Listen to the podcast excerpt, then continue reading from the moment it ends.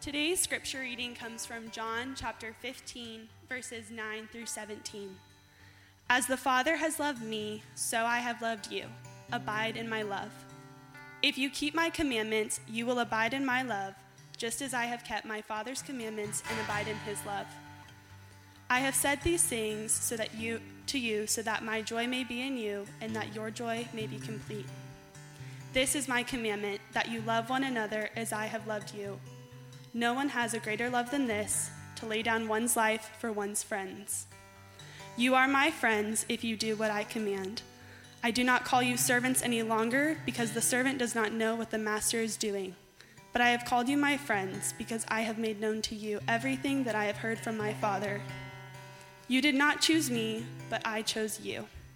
And I appointed you to go and bear fruit, fruit that will last, so that the Father will give you whatever you ask him in my name. I am giving you these commands so that you may love one another. The word of the Lord. You may have a seat.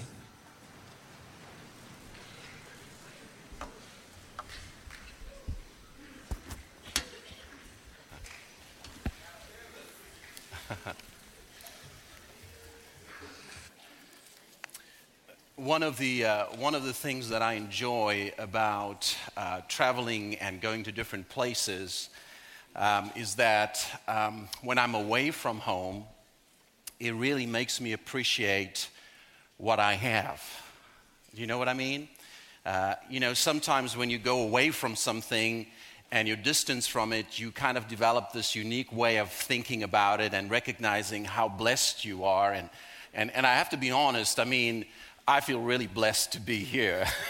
uh, you know, Ruthann and I walked on the beach this week. We just couldn't do that in Calgary for a couple of reasons. It's cold and there is no beach. Um, and we just enjoyed the beauty and we went down to Balboa Park yesterday afternoon. We had some time and just walked around and learned a lot about the city and enjoyed it. But as I am here, and I know that when I go home, there's this renewed sense of appreciation for what I have there. And as we were worshiping, this is not part of my message. I like to give things away free, this is just free of charge. But as I was worshiping with you and the wonderful gifts uh, of worship leaders and musicians, I, I just think, I just think the drummer was so cool today, by the way, whoever she is.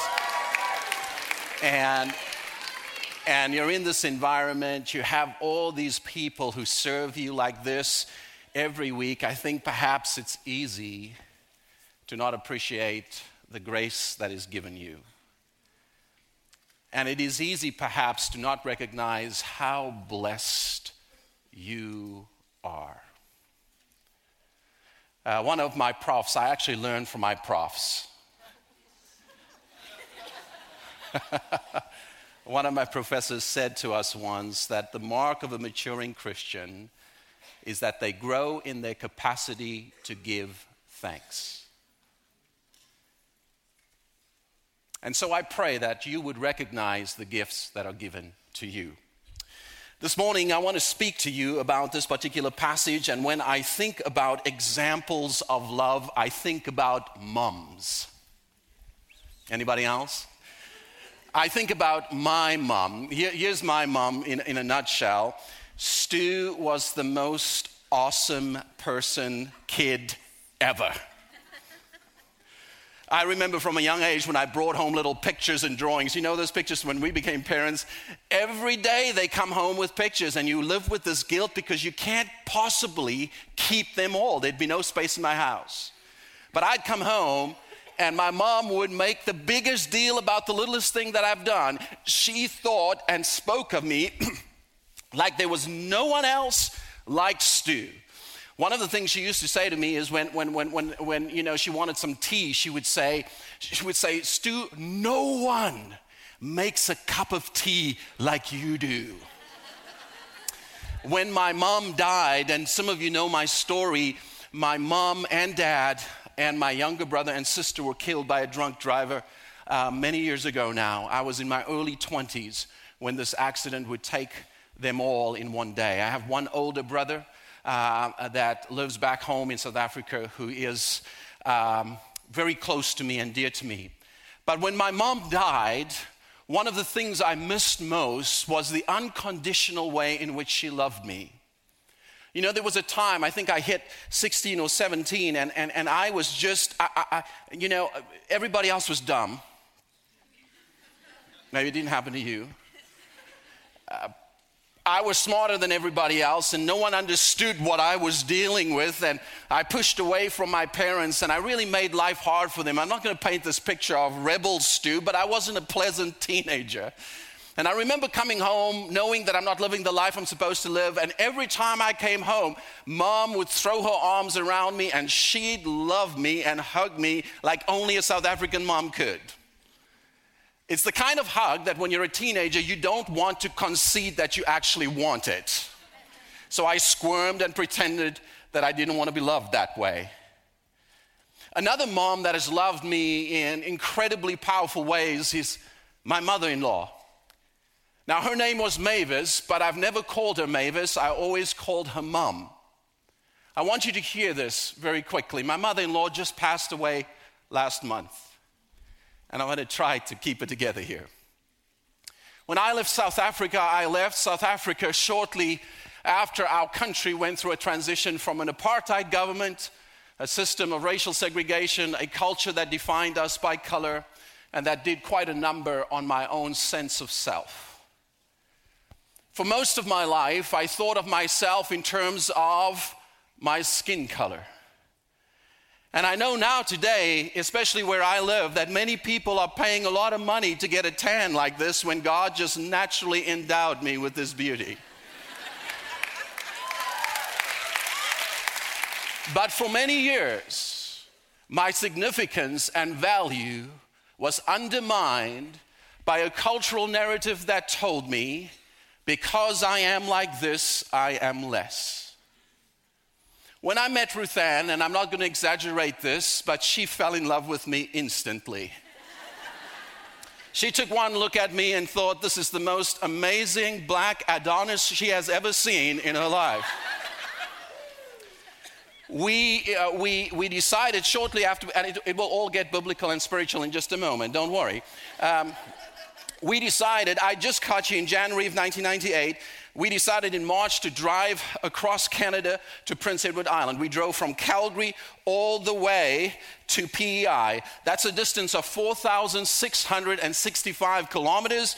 In miles, that's a distance one way of 2,898 miles in a 1978 Chevy Caprice that had multiple different colors on it because it was put together from several cars we got stopped six times by the police, and I found out what a joy it is to be thrown in the back of a police cruiser. But that's a story for another occasion. When we arrived in PEI, the snow was so high, we had to literally climb over snowbanks to make it into the farmhouse. And in the moment I walked into the farmhouse, just stay with me for a second, this thought occurred to me I am beautifully tanned, and this family is not. All my life, I was told and I believed, which is more damaging than anything else, is what you believe, isn't it? I believed that somehow I was less. And I started to have this thought that what happens when Ruthan's mom and dad come down those stairs, what are they going to say and think of me? Let me tell you what happened. My mother in law, she came down and she said, Oh, you are the fella. That's my best PEI accent. That she's been talking about and threw her arms around me and welcomed me. My father in law came down. Of course, he wasn't my father in law then. He looked at me and he said, You must be cold, you must be hungry. And he then started to proceed to prepare a meal.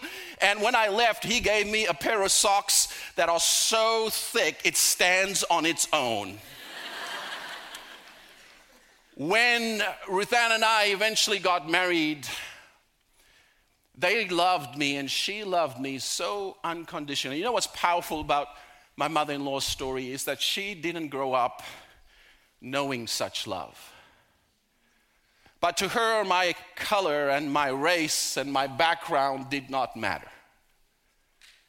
To her, my value was not defined by everything that I had thought before, and she loved me in such unconditional ways. In fact, Ruth Ann would joke, but I think it's true. I think she loved me a little bit more than her own children. not true, but I felt that way. The reason I tell you about moms and love is because who loves us matters. It matters because the way in which we are loved is the way that most of us would tend to love. Love is something that we learn in the home. So if our home life was one of conditional love, I love you only if you do what I say. I love you only, or if it's in limited ways, the tendency we may have in the love relationships we have with other people, the love relationships we ought to have with everyone that God's put on this earth, would be influenced by the examples of love, because how we love is the way that we will love others most of the time. It is fascinating to me in John's gospel that Jesus would make this point that God loves you as he loves Jesus.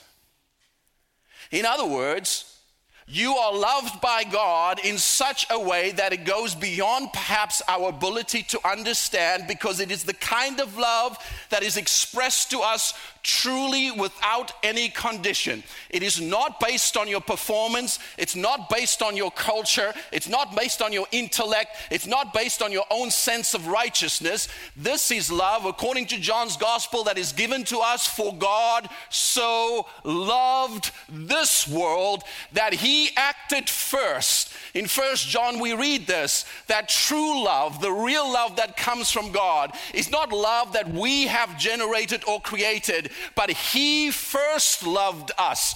We are loved by God deeply. In John's Gospel, there's several references to the beloved disciple. If you've ever studied the Gospel of John, you would have heard of this beloved disciple. I was thinking about this and I thought it occurred to me as I was preparing this message that the beloved disciple in John's gospel is absolutely every one of us.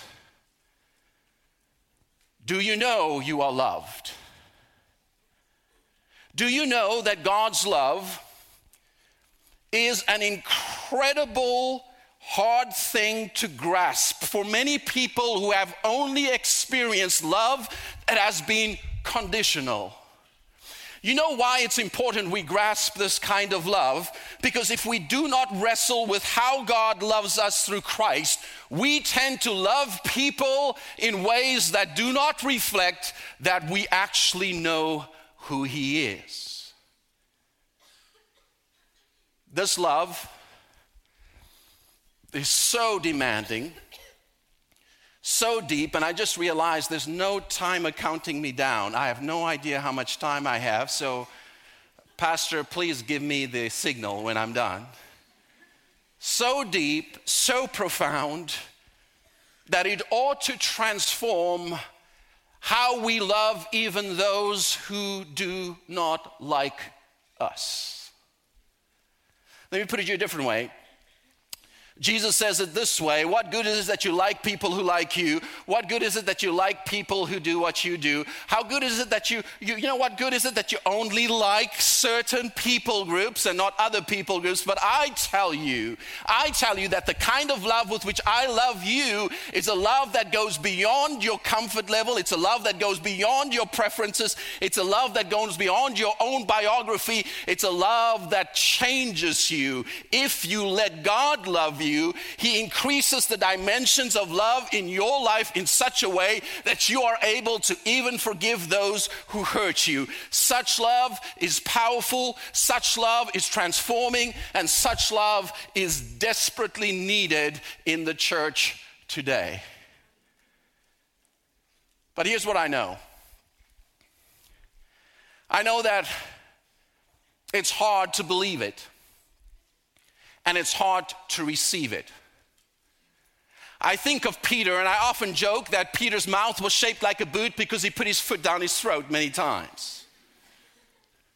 But I love Peter because Peter is more like me than I dare to believe. Do you remember? I referenced this on Monday when, when, when, when Jesus was about to show them the full extent of his love. Do you remember this in John 13? He put on the, the, the, the, uh, the, the, the, the, the outfit of a, of a, of a servant and, and he bent down on his knees and he began to wash the feet of his disciples. And in his attempt to wash the feet of Peter, Peter rejected him.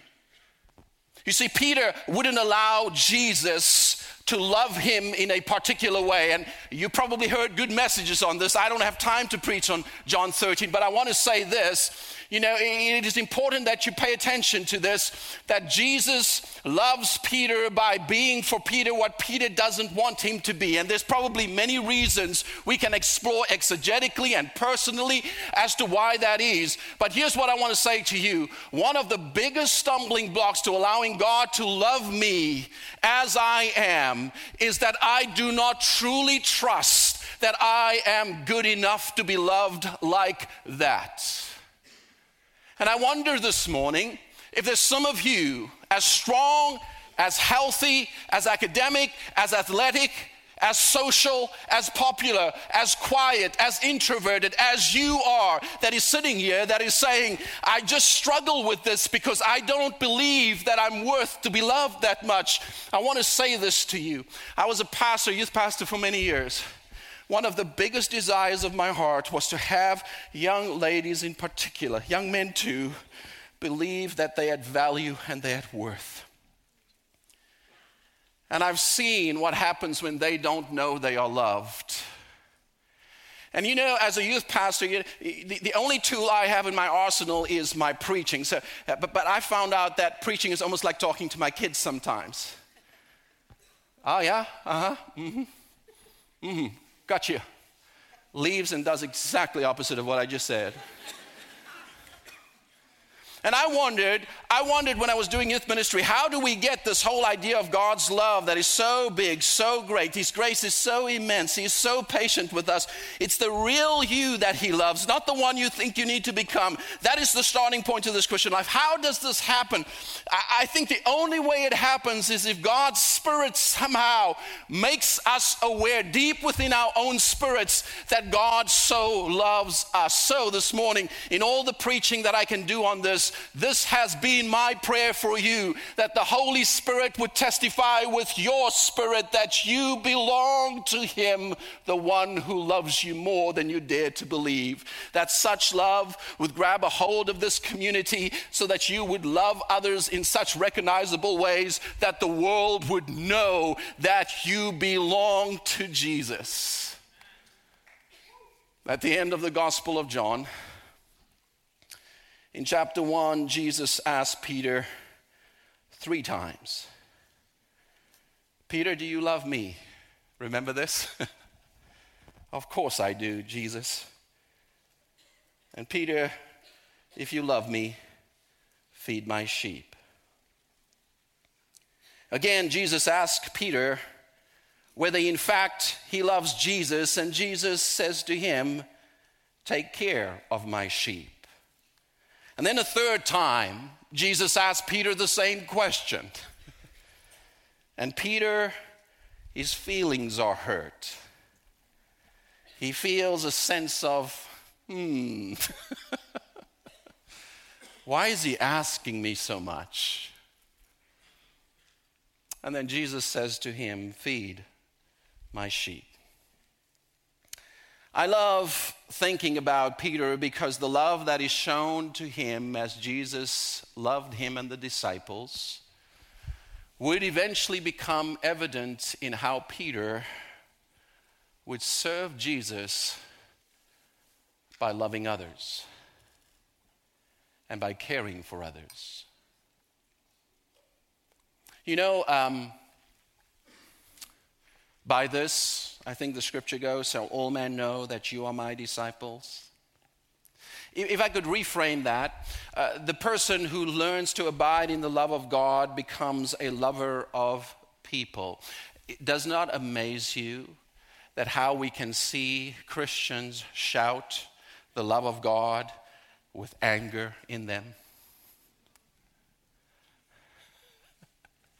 Does it not amaze you how that we can do, even say the truth, but somehow we just know? You know, it's kind of like preaching when I was growing up, and I'm not going to reference any preachers, but you know, I, I heard preachers preach about the love of God, but I sat there in the pew sometimes, like you, and I wondered, I, I wonder, yeah, God loves me, but I wonder if He loves me. You see, the way to live this faith is, is to recognize that the love of God is needed first in me and it's needed in you in order that we may love others as He has loved us. Now, let me go on. How do you know you're living in the love of God? There's a few things I want to say as I close, and all God's people says, Thank you. No, okay, that's good. I take that as an endorsement to keep going. Jesus mentions twice the certainty that comes from an abiding relationship with Him in our prayer life. If you remain in me, verse 7, and my words remain in you, ask for whatever you wish, and it will be done for you. Now, when we read that, some of us may think, oh, that's the key to getting what I want.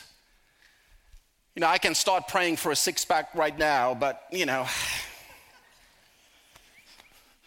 I'm past that age. I can be praying that somehow I don't have to study for that calculus exam and I'll just breeze on through the grace of God. I can start praying for whatever I want in life, and somehow that's what Jesus is saying. Whatever you ask for in my name, I will give you. But that's not what he's saying. Here's what happens when you start to abide in the love of God, it changes what you pray for. Because when God's love starts to become the way in which you see yourselves and see others, what you value changes. What you ask for changes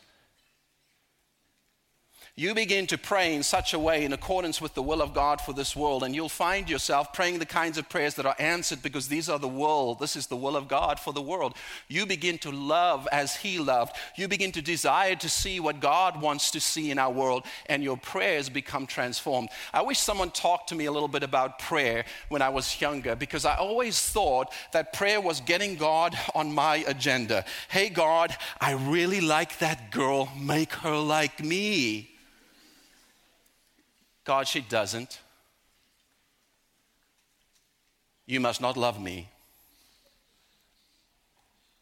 But I wonder if prayer is better understood as getting myself on His agenda.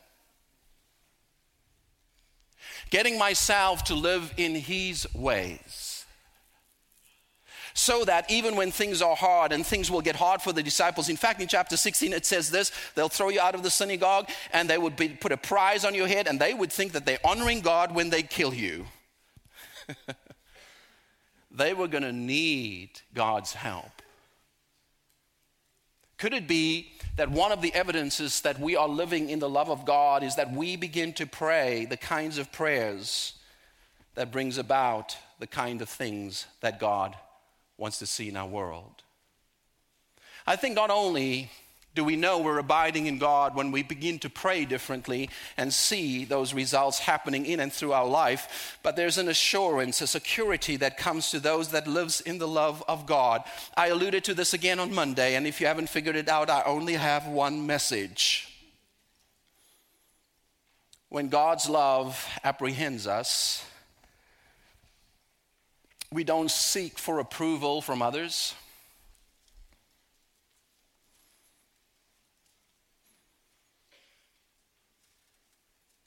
We don't um, live with huge amounts of angst and jealousy.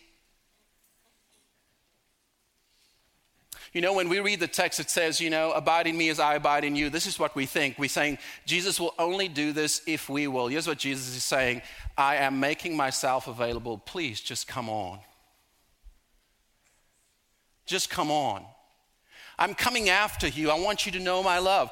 I want you to experience my love. I want you to know the security of knowing you're good to go. If you're sitting here this morning and you feel like, you know what, Stu, I don't know if I'm okay with God, let me just say this God's grace for you is greater than your biggest disappointment and failure to Him. Here in this very moment, He stands before you with arms wide open, saying, Welcome home, my daughter. Welcome home, my son.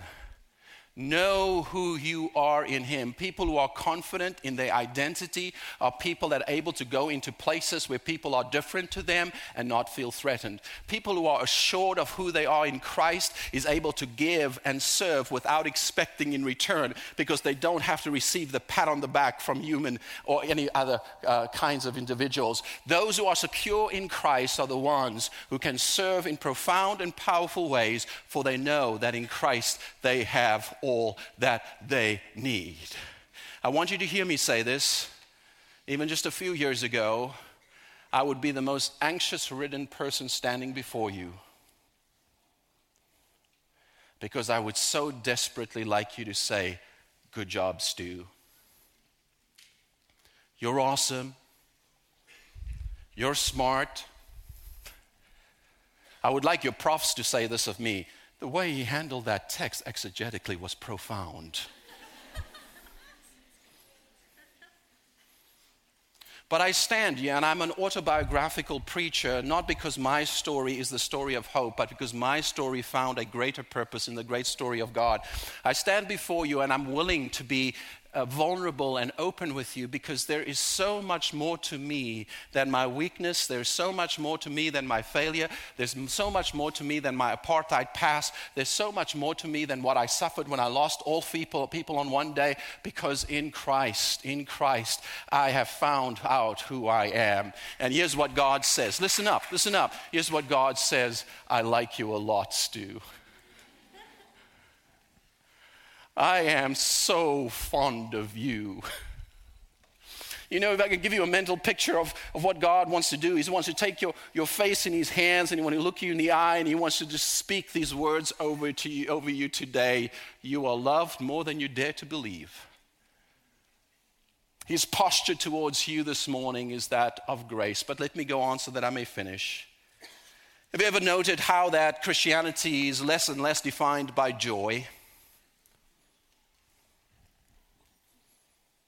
You know, joy is not happiness, of course, and we can go into all kinds of conversations about that, but Jesus would imply that those who abide in his love will share in his joy.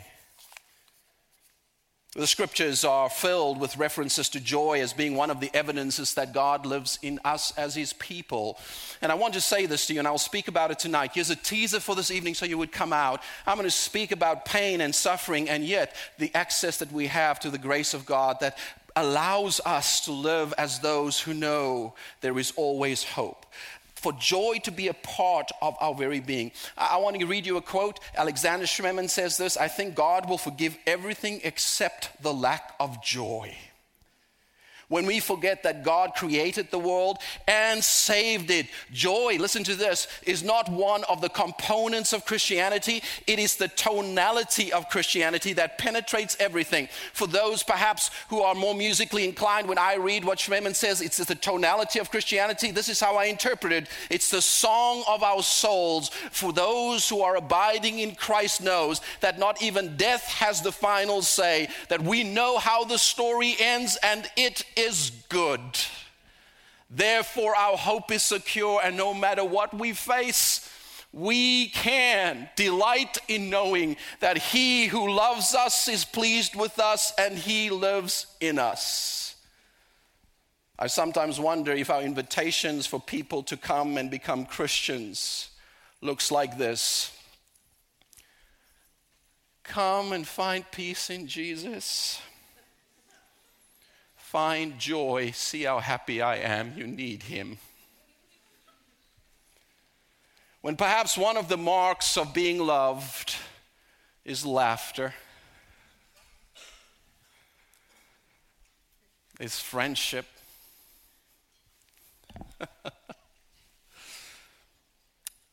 I love being with people who are happy, don't you? I have an opinion on this, and with this I close. Christians ought to be the most joyous people in this world because they have hope. As I close my time with you this morning, I want to invite those of you for whom this message has been personally applicable uh, to take some time in prayer and reflection. The opportunity to pray and to be prayed for, to be loved by those who care for you, to have someone come and kneel beside you is here. I also understand that there are many here for whom perhaps this time is now done and you've got to go about doing what you need to do. But could I put it to you this way? If God has spoken his love over you, why don't you come and just sit in it? And if you need to leave, that's fine. You're not less spiritual. No one's going to say, oh, there goes the sinners.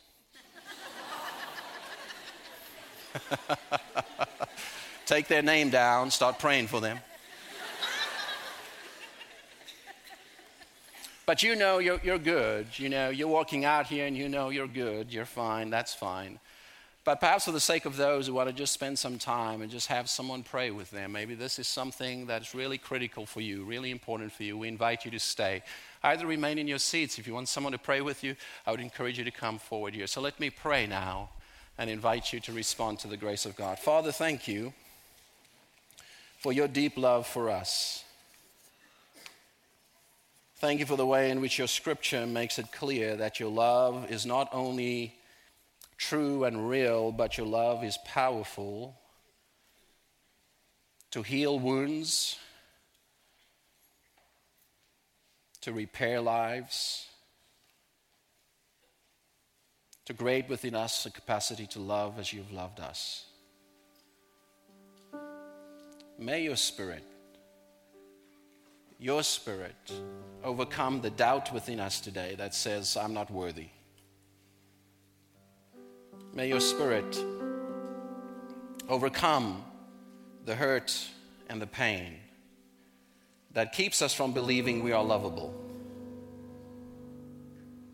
May your spirit return joy to our lives if we have been in a season in which joy has been absent.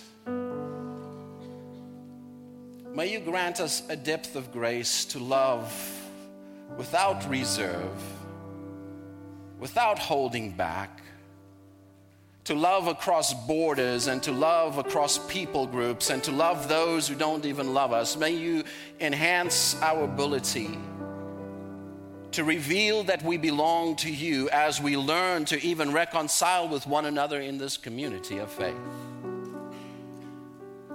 For by this shall all men know that you are my disciples. In Christ's name, amen.